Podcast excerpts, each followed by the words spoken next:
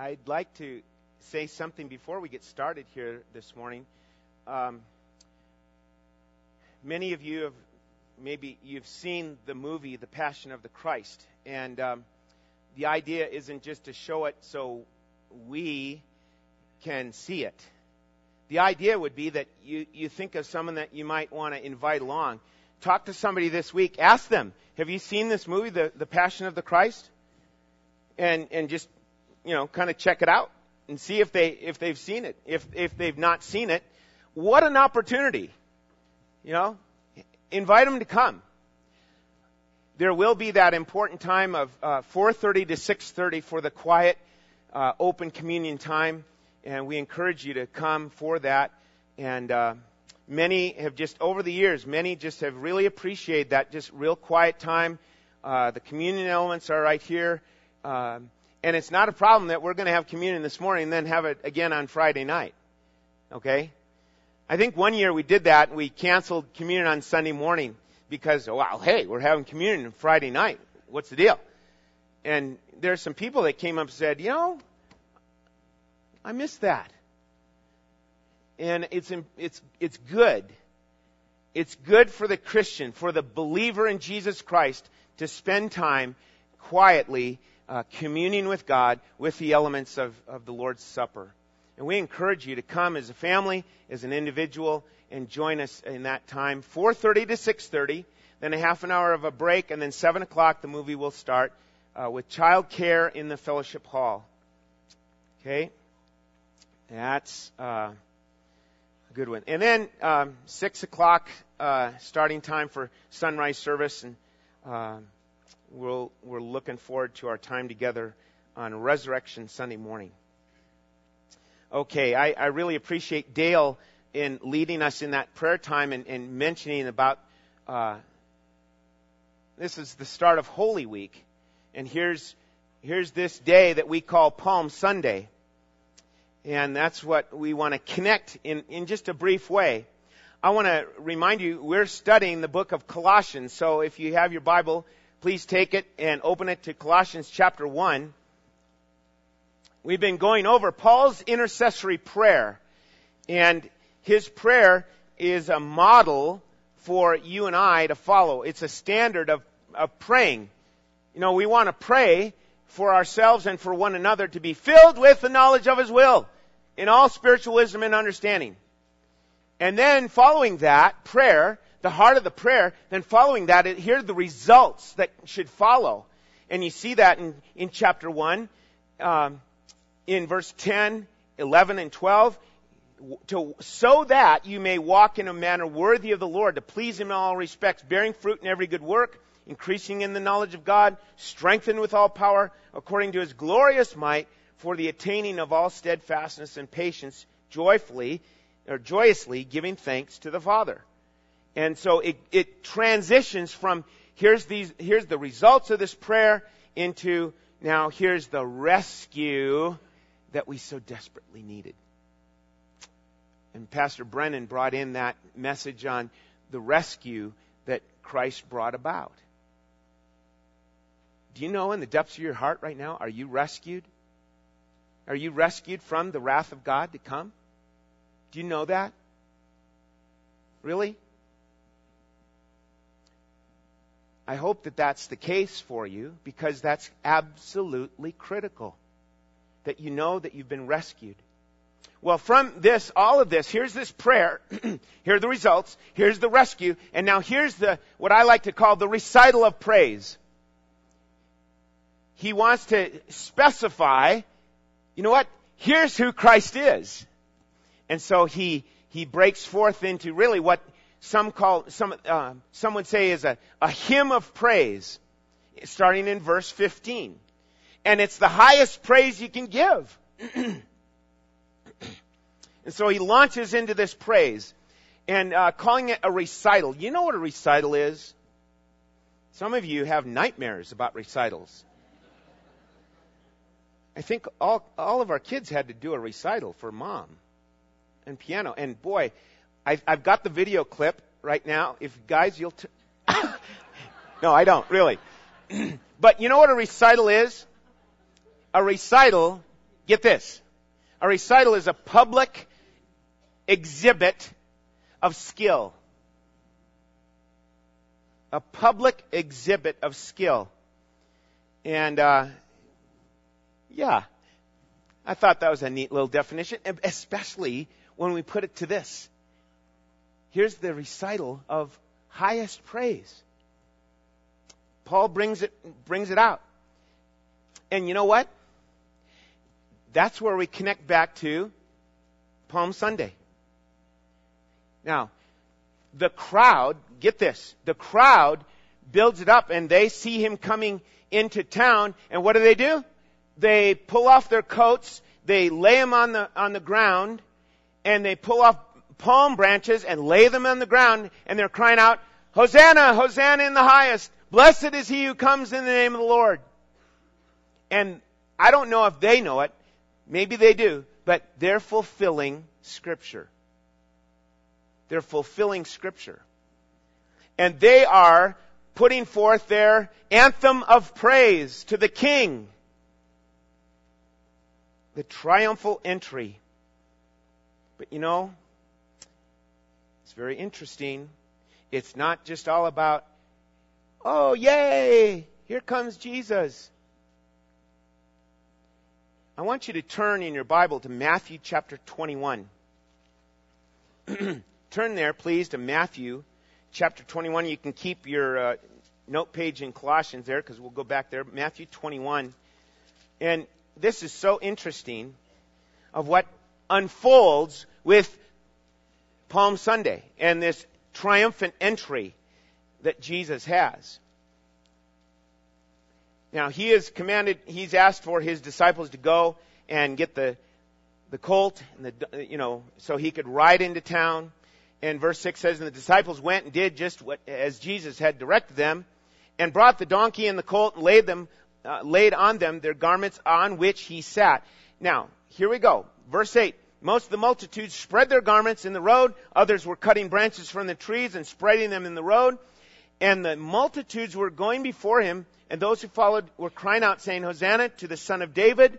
Blessed is he who comes in the name of the Lord. Hosanna in the highest. And when he had entered Jerusalem, all the city was what? Stirred. And there might be a different word in your translation, but the idea is, oh, it's like, what's happening? What's going on? I want to know. Now, what did they say? Here's really the catch. What did they say? Who is this? Now, wait a minute. Wasn't Jesus there in Jerusalem previously? And he, you know, they knew of Jesus. And really, I find this so intriguing because it's our problem too. We say we know Jesus. Do we know Jesus? Do we really know Jesus? And sometimes I have to catch myself and recognize I, I call him Savior. And I'm glad that he rescued me. Colossians 1, 13 and 14. He rescued me, took me out of the domain of darkness and transformed, transferred me transferred me into the kingdom of his beloved son. And I'm all happy about that. And I can be like this crowd. I can call out Hosanna, Hosanna in the highest. But the very crowd, you know it, folks, you, uh, almost all of you know this. Later on in the week, they were crying out, crucify him, crucify him. They got stirred up by, oh, at the beginning of the week, stirred up over Oh, here comes the king. And you know what he's going to do? He's going to help us defeat the Romans. Yeah. And let's spread the word. Well, he didn't do that. And when he didn't do that, why, it's just that much easier to say, well, just crucify him. We need somebody, you know, rough and tough, you know, maybe Barabbas, he'll, he'll help us, you know? Not really. So, all throughout, listen, all throughout history, this has been the key for mankind. How will you answer this question? Who is this? And many of you think you know, and you're wrong. You need to be brought back again and again to the Gospels to keep reading. Not to say, oh, I did, I did that five years ago. No, keep reading in the Gospels to let the Scripture speak to your heart about who He is. Because I'm constantly reshaping Him in my own mind. I'm reforming Him in my own mind to my likeness. That's my problem. That's your problem. And we need to let the Bible speak forth of who Jesus is to answer that question. Who is this? So, getting his identity right and then carrying on with that throughout your life in this earth is, is the very point that Paul is going to make in Colossians chapter 1. You get that? Okay? It's the very point that he's going to make. And it's absolutely critical that you and I understand this. Okay? So this is his recital of praise, his public exhibition of skill in praise to lift up the name and the person of Jesus Christ. Okay? So you have, in your outline, in the bulletin, you have those references in Matthew 21 and then the review of Colossians 1, 9 through 14. So follow along if you'd like from the outline in your bulletin. Here we go.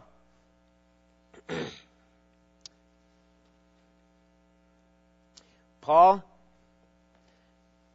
it's like he turns up the turbojets. Okay? He, he turns up the turbojets on this prayer. And in, in Colossians 1, 15, he says, And he is the image of the invisible God, the firstborn of all creation. For by him all things were created, both in the heavens and on earth, visible and invisible, whether thrones or dominions or rulers or authorities, all things have been created by him and for him. And he is before all things, and in him all things hold together. He is also head of the body, the church, and he is the beginning, the firstborn from the dead, so that he himself might come to have first place in everything. Okay? So this is about the highest praise pointing to the fact that Jesus is supreme. Jesus himself is supreme. And we've got three aspects of that supremacy right before us. Three aspects, three keys to it. Number one, his unmistakable supremacy. The unmistakable supremacy of Christ. It's like when you um, have something that you, you cannot, like if somebody uh, graffitied the wall and you can't get it off, right? There it is. It just it's implanted. I know we have chemicals nowadays, but in the olden days, back in Southern California, it was hard to get that stuff off. It was like an indelible mark. Okay? That's not the best illustration, but the idea is it's something that cannot be removed. It's something that cannot be diminished. Is Christ in His supremacy. And He is the image of the invisible God. So that's where we start, is that with this word image meaning he's the representation. He's the, the picture. He's the, the portrait of who? God! He's the one! Listen, you, maybe you're here this morning and you, you have questions and you have quandaries about this whole thing of church and Christianity. You want to know God? You really want to know God? He's there to be found out. And all you need to do is go reading in the Gospels and look at the life of Christ. There is God. And we've said it time and time before. It's God in a body. God in a body. this word image is the word in the Greek icon. And that's what it's saying. It's a, here's a representation. Now it's not just a, like a, a shadow. This is a, a mark in the, in the, in the metal coin. Here it is. It's the image of George Washington. There it is. Or, or, or Abe Lincoln or Thomas Jefferson. Who else is on the coin? You know, those things. He is the express image of God. The exact representation of His nature. That's Hebrews chapter 1. Mark it down if you're taking notes. Hebrews chapter 1 verse 1 through 3. Especially verse 3 there. Where it says that Christ is the radiance of His glory. The exact representation of God's nature. When you sense that you are near a heater, you, you, you know, you sense here's the radiation of the, here's the heat. Same with the sun. You get out in the sun on a beautiful day. Here's the radiation. And Christ is the radiance of God's glory. Okay? The exact representation of His nature. Okay? Now, let's go back to Matthew. Turn back in your Bible uh, to Matthew chapter 8. Matthew chapter 8.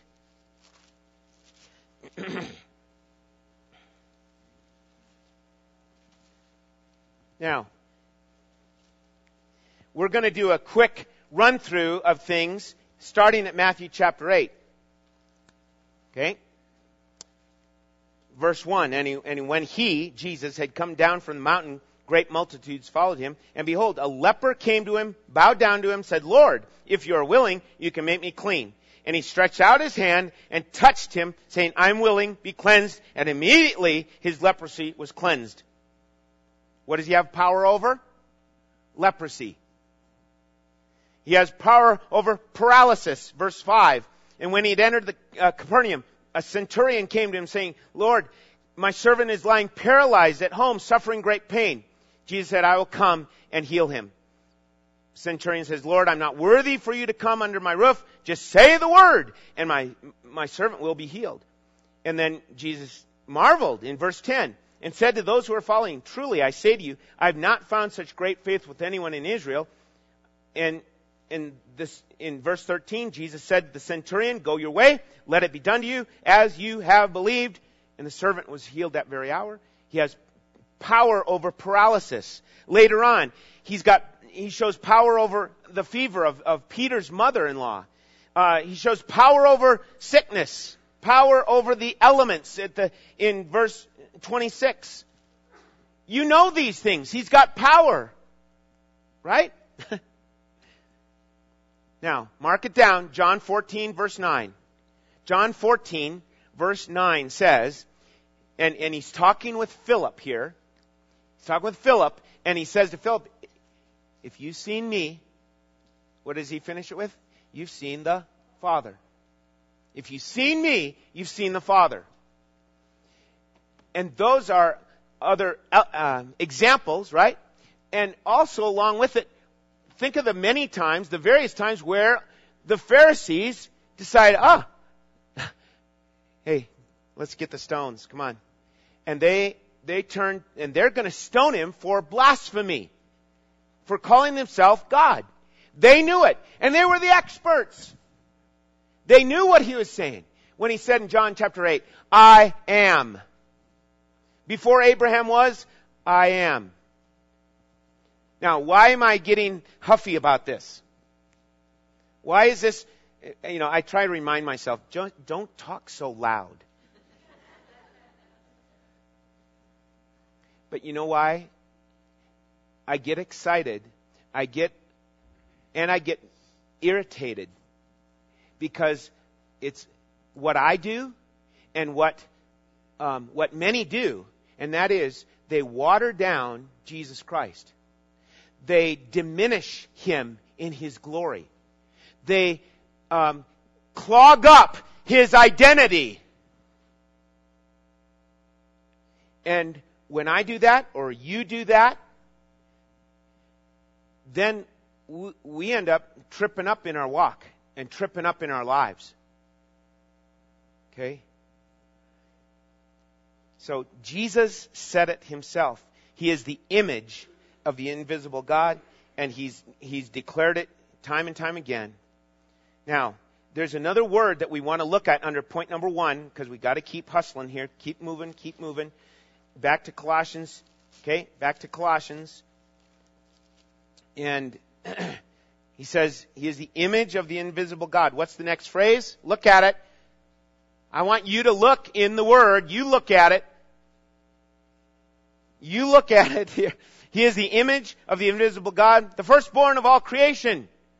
Now, if we take that and, and translate it through our culture, through our understanding, we will be like the Mormons. I'll just say it. We'll just, we'll be just like the Mormons. We'll say, oh yeah, he's, he's the firstborn. Meaning, what do we think of? I think of, okay, for us, it's our son Sam. He's the firstborn. For you, you know, here's, here's your firstborn. And we're thinking literal. Paul doesn't use it that way. He's not using the term firstborn in that way. It's a cultural difference. You have to understand that there's many examples of the term firstborn in scripture. And it's referring to position, authority, okay? Prominence. And so, firstborn, the context that he, and, and, we look at the context. What do I mean by that? It's the verses before and the verses following. So you read, you keep reading in this passage and you realize he's not talking about Christ being all of a sudden poof, there he is in the scene. Because Christ was not poofed on the scene. Christ is eternal. Get that in your mind. Jesus, your Savior, He's eternal. He's from time past and on to time eternity in the future. So firstborn talks about really the idea of the first of rank. He's superior. Israel is called the firstborn. But Israel wasn't the firstborn nation in the sense of a literal nation. But in terms of who, how God's going to use them, yes, firstborn in that way. Okay? So, firstborn. Now, it, people will try to, you know, confuse and uh, relate it to somewhere in the Bible where it might have been used in the same way as meaning first birthed. Right? So we got to be clear on this and watch carefully to understand, okay, we look at this context in Colossians chapter 1 and it's clear. What does the next phrase say?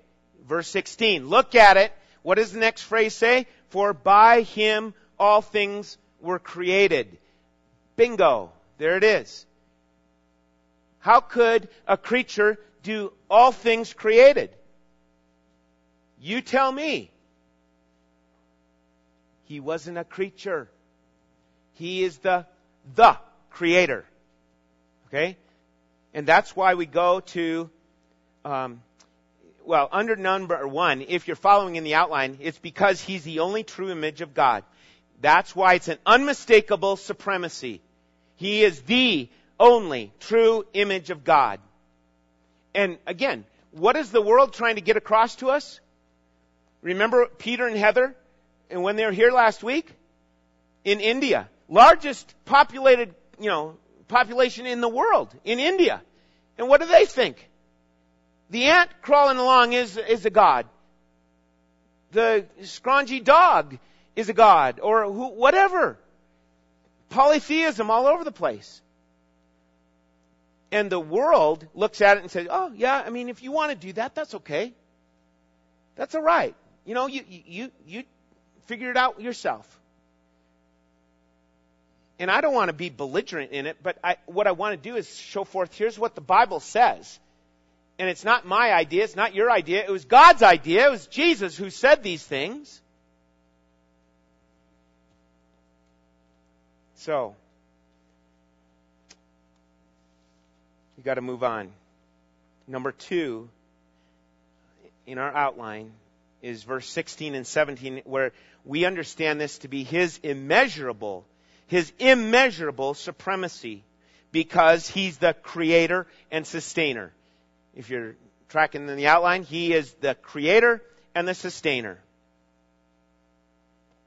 For by him all things were created, both in the heavens and on earth, visible and invisible, whether thrones or dominions or rulers or authorities, all things have been created by him and for him, and he is before all things, and in him all things hold together. What are you hearing over and over and over again? All things. It says it four times in two verses. Four times, two verses. Do you think there's emphasis here? Paul is making it saying it's over all things that he is supreme because he is the creator. Now, I, in this, I didn't have to use the word only. You know, it's kind of weird to say, you know, I get marks off from my English professor, right? That, to say he's the only creator. Why do you have to say the only? He's the creator. He's the creator and the sustainer.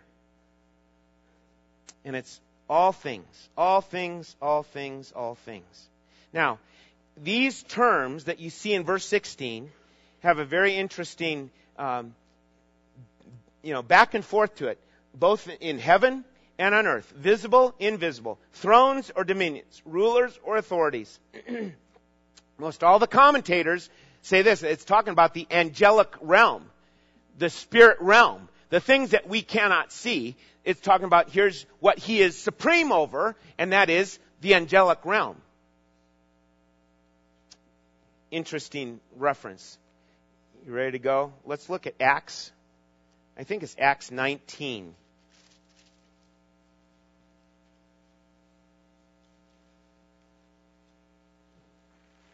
Acts 19. What an interesting situation. Okay?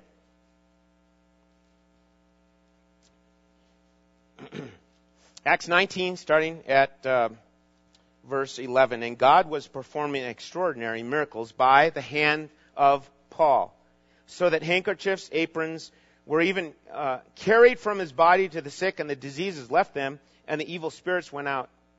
But also some of the Jewish exorcists who went from place to place attempted to name over those who had the evil spirits the name of the Lord Jesus, saying, I adjure you by Jesus whom Paul preaches. Well, the seven sons one of Sceva, Skeva, uh, a Jewish chief priest. We're doing this. Hey, guys, you know, six other guys, let's go out and do this. Cool. Let's go. and the evil spirit answered and said to them, I recognize Jesus, and I know about Paul, but who are you? Hey, here's the question again. Now it's now directed to us you know, to these people, who are you? I know who Jesus is. What does that mean? The demon knows. The demon knows. Okay? And after that, the man, verse 16, the man in whom was the evil spirit leaped on them, subdued all of them, overpowered them, so that they fled out of that house naked and wounded and this became known to all both all both Jews and Greeks who lived in Ephesus and fear fell upon them and the name of the Lord Jesus was being magnified. Why do I read that? To show that couldn't be done to anyone, you know, couldn't be done to Jesus. Okay? Couldn't be done to Paul. Why? Paul knew Jesus. These guys were just like off there on their own. And so here again is this issue of the power of Jesus Christ over all things, angelic beings, obedient and disobedient angelic beings. So, and the whole idea of uh, going back to Colossians, the whole idea in this um, segment of the passage is saying that creation, He's the creator, and the goal of creation is headed back to Him. It's for His glory. It's not just set apart or set in motion and God kind of walks away, the deistic uh, kind of thing. You know, it's just, you know, God created everything and walked away. No. The whole goal of creation is going to come back right to the credit and the praise and the glory of Jesus Christ. And not only that, but He's also the sustainer. Now, again, some of you, you've heard this language, you've heard this description, but somehow we get kind of dry to it. Right? We get kind of like, oh yeah, yeah. Somehow we, we don't let it really sink in. And that's one of, that's my problem. That's our problem as Christians. We can't let that happen. We need to keep saying, Lord, please speak to my heart about the majesty and the glory of Jesus, who is the creator and the sustainer of all things.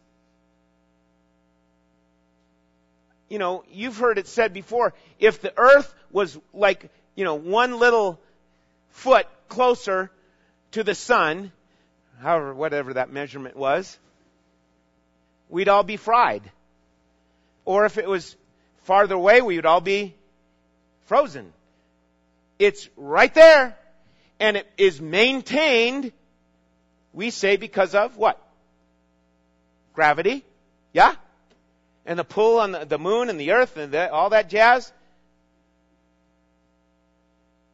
Who holds that together? Who holds the little molecules together that, you know, the cells and all, that stuff inside your body. All that, that was a rule, a law put into action by God, the creator. And He created and it's sustained. He sustains it. Hebrews chapter 1, you go back to that again and it says, He holds all things together by the power of His Word. He put it into action. He spoke. Ex nihilo. It, he spoke and it came into being. I believe that because God is greater than my mind. I, I can't, I wanna, I wanna believe in a big God. And if I say, if, if someone's saying, oh, but here's evolution. Okay, well, I'm not gonna say, you know, bad things or whatever, uh, but I'm gonna keep coming back to this issue. God's being limited. Psalm 33 talks about God's creation. You know, Jesus talked about it. I mean, it's all, it's throughout scripture. It's not just in Genesis 1, 2, and 3. It's throughout all scripture. He's the creator. And Jesus is the creator. That's what this passage is talking about. Okay? He's creator, he's sustainer. Number three, we look at verse 18. Colossians 1, verse 18. And he also is the head of the body, the church. Now he's taken a shift. He's gone from creation to the church. He's head of creation. He's over all creation. He's supreme over all creation and over the church. He is head of the body. And the church is known as the body of Christ. And there's only one head. Except in Greek mythology. and we're not talking Greek mythology. Here it is. The head. The head is where the intelligence comes from. The head is where direction comes from. All the shots are called there. Okay? And we need to understand this. Number three, his invincible, his invincible supremacy. Because he's the only one to conquer sin and death. He's the only one that made the claim and did it. He told his disciples, I'm going to be going to Jerusalem. I'm going to be arrested. I'll be beaten. I'll be mocked. I'll be spit upon. I'll die and then I'll rise again. He told them that. And they still didn't quite get it. And yet he did it. He went through it and he rose again. Now, we're going to talk, we're going to pick it up here next week on Easter Sunday morning about his rising again and his being the, the first, um, the firstborn from the dead. But I wanted to touch on this to show that these are the three areas of his supremacy. His unmistakable supremacy, his immeasurable supremacy, his invincible supremacy. No one will surpass what Jesus has done. No one. And the world keeps putting it down. The world keeps poo-pooing it, or what, poo-pooing it, what's the word? the world is going to keep doing that. and looking down upon it they, because they look at it, uh, 1 Corinthians chapter 1, they look at it as foolishness. Foolishness. Mark it down, Romans chapter 8, verse 31 and 32. Just listen. You don't need to turn there. Just, if you want to, close your eyes and listen. What shall we say to these things? If God is for us through Christ, if He is for us, who is against us? He who did not spare his own son, but delivered him up for us all, how will he not also with him freely give us all things? Verse 37. But in all these things we are, or we overwhelmingly conquer because we're really good people? That's what some preachers will say. Because you're really good and you can make it. No. We overwhelmingly conquer through Him who agaped us, who loved us. And it wasn't because you were lovely. Quite the opposite. We were rebels. We were rebels against God. And that's, that's what hits me over and over again the fact that we'll wrap it up with this. Listen. Just look here. Look here. How many days of my life have I raised up the supremacy of Woody Swenson?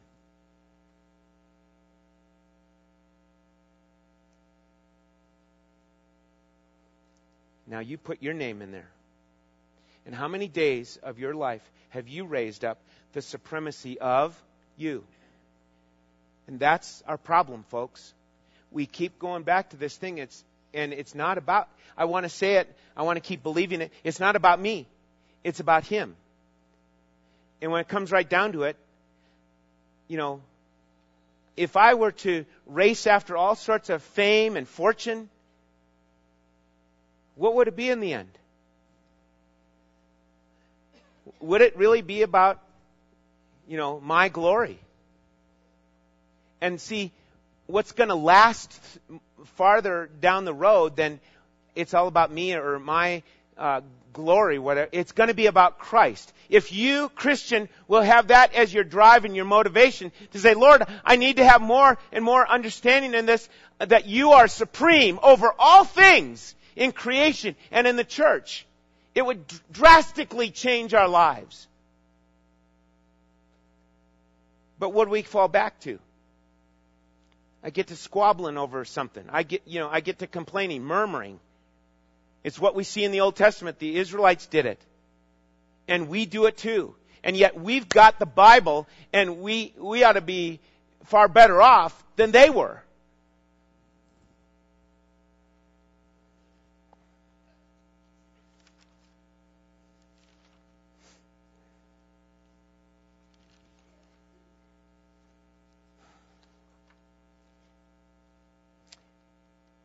I use the term invincible on this last point because he's already won the war. He's already won it. Nothing needs to be added to what he accomplished. The victory is Christ's. And remember, there is nothing, there is nothing that will obscure his true identity. There's nothing that will obscure his true identity. There's nothing that will surpass him in rank. There's nothing that will overpower him in might. There's nothing that will outshine him in glory. There's nothing that will outdo him in his accomplishments except your vain imaginations and mine and other wannabe idols in my life. But in the end, nothing will outshine Christ in his glory. Nothing. Okay, so I need that challenge. You need that challenge. Okay? Let's be honest. We need this challenge. Now, I ask you this question, and we're going to wrap it up. Uh, we're getting a little long in it, but I want to ask this question. How does your, it's in the bottom of your outline, how does your recital compare? Your recital? Yeah. Your recital of praise. How does it compare? If you're a Christian, if you're a follower, a believer in Jesus Christ, you and I are to evaluate or examine ourselves in light of a passage like this that exalts Christ higher than anything else. Is your life and your home full of other personal images that want to intrude and uh, take up camp? Are there other images that you that you willingly keep nearby, that you lean on and trust in? And what this passage is screaming out is that Christ would be, or would have the preeminence, the undisputed supremacy in, in, in your life, in my life, in everything, everything that you can think of. Why? Because he over all, all of creation, he's supreme. In all of church, you can say, well, my ministry, yes. What about your ministry in church? Does he have the supremacy there? Does he have supremacy at work? For you as an employee, where you're working, are you saying, I want him to have supremacy in my life? Either, listen, either he's Lord of all, or he's not Lord of all. Are we challenged in that? Yeah, somebody could call me on the on the carpet and say, "Oh, but this area in your life, Swenson, or this area in your life." Well, then I need to respond and say, "I need to come to trust and obedience in this in these areas of my life. Why? So that Christ would have the preeminence in my life.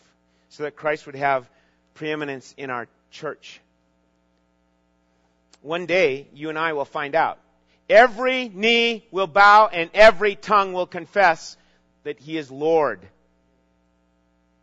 He is Lord to the glory of the Father.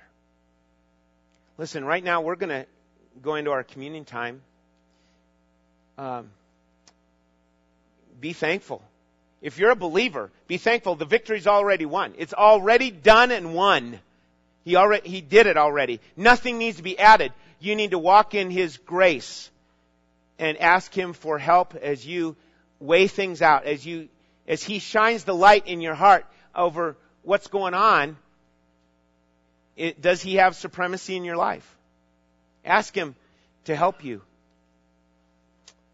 I'd like the men to come at this time. We're helping to serve, and let's uh, let's pray together.